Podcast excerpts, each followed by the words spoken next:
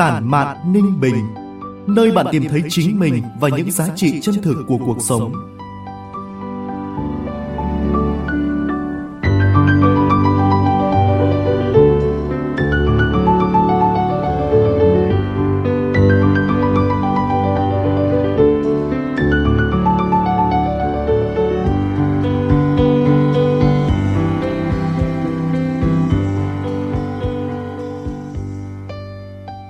Phòng thu của báo Ninh Bình, chào mừng quý vị và các bạn đến với chuyên mục podcast Tản mạn Ninh Bình của báo Ninh Bình Điện tử.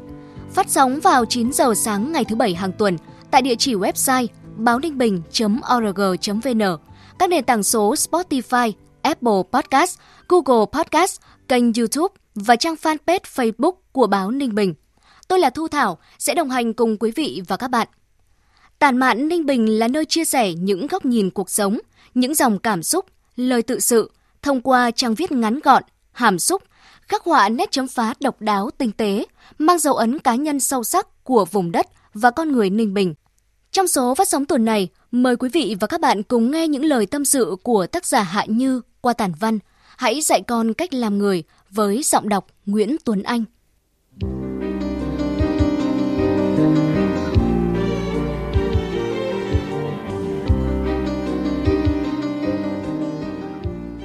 Tôi vẫn nhớ câu nói của bác Hồ Hiền giữ đâu phải tính sẵn Phần nhiều do giáo dục mà nên.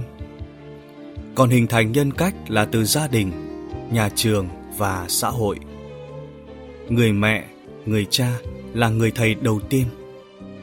Cây nào quả nấy Ươm mầm, chăm sóc thế nào Thì cây lớn bé và ra quả thế ấy. Học sinh tốt nghiệp phổ thông coi như chưa vào đời.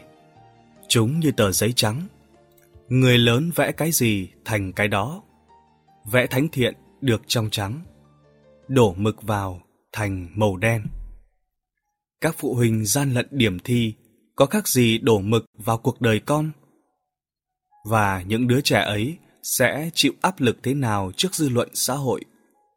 Chúng sẽ bước tiếp cuộc đời đã có một vết dơ do bố mẹ làm nên ra sao? Niềm tin còn không vào một kỳ thi nghiêm túc, khách quan, công bằng. Làm gì để lấy lại niềm tin của cả xã hội? Người ta vẫn đang nghi ngờ liệu có phải chỉ những tỉnh thành đó hay nó đã thành tiền lệ xấu trong xã hội mà quyền lực và tiền tài đã làm đảo lộn mọi giá trị. Biến điều không thể thành có thể.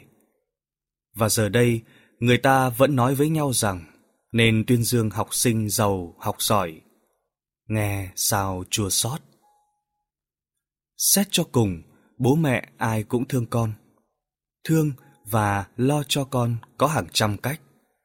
Mỗi người một hành xử, giáo dục khác nhau.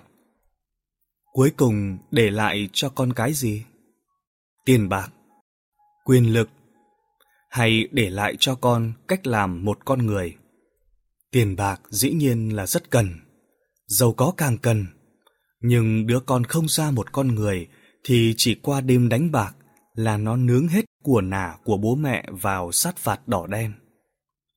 Quyền lực có cũng tốt, ấn con vào một ghế nào đó cơm bưng nước rót, kẻ hầu người hạ, ngàn vạn kẻ luồn cúi cũng oai. Gian lận điểm cho con cũng là cách chìa tay ra nâng bước con đầu tiên vào đời lo lót bây giờ để hướng tới một ghế ngồi quyền lực mai sau cho con. Cái vòng luẩn quẩn, chạy điểm vào đại học, ra trường thì chạy việc làm, chạy biên chế, chạy ghế ngồi cao. Cứ thế chạy, chạy cả cuộc đời. Có mệt mỏi quá chăng? Nhưng có quyền lực, có tiền bạc, nhưng không có nhân cách, thì cái xấu tiềm nhiễm vào con lúc nào chẳng biết. Vì thế, hãy cho con những vaccine kháng lại cái xấu. Những bài học về kỹ năng sống để có thể tự tin đi bằng những bước chân của mình khi đã đến tuổi trưởng thành, chứ không phải là bằng những bước đệm của cha mẹ. Quan trọng nhất, hãy dạy cho con cách làm người, cách để lấy được niềm tin vào cuộc sống và sống có niềm tin, vì niềm tin là thứ đắt giá nhất, giữa được và mất giữa có và không là một ranh giới rất mong manh. Người xưa quan niệm rằng tha quạ thì lấy giá đựng xương, tha kẻ bất lương thì liệu đường mà chạy. Nhân đạo với phụ huynh gian lận là có tội với phụ huynh tử tế, lương thiện. Nhân đạo với thí sinh có điểm thi gian lận là có tội với thí sinh trung thực, học thực, thi thực. Bởi hạnh phúc là cái chặn hẹp. Người này khéo che kín đầu thì người kia hở vai. Người này che kín chân thì người kia hở mặt. Chỉ tiêu tuyển sinh đã ấn định, thí sinh này nhập trường thì thí sinh kia ở nhà. Gian lận thi cử đang khiến nhiều phụ huynh nói rằng họ đang xem xét có nên cho con học ở Việt Nam không. Thậm chí có người còn nghi ngờ các thí sinh đỗ cao thủ khoa, á khoa, dù có thể học thực. Người tử tế lương thiện đang bị nghi ngờ là kẻ xấu. Mất niềm tin. Đó là một nỗi buồn và cũng là một nỗi đau. Nhưng đau và buồn hơn là thế hệ trước làm hỏng thế hệ sau. Bố mẹ chạy điểm cho con là dạy con làm điều xấu.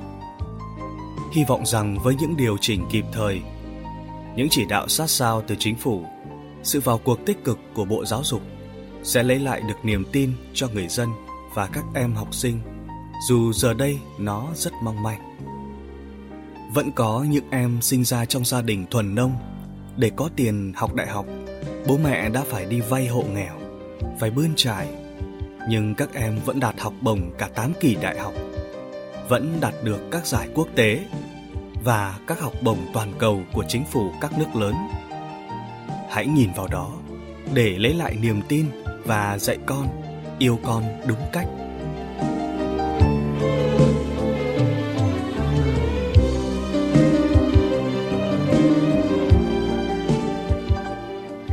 Chương trình tuần này đến đây là kết thúc.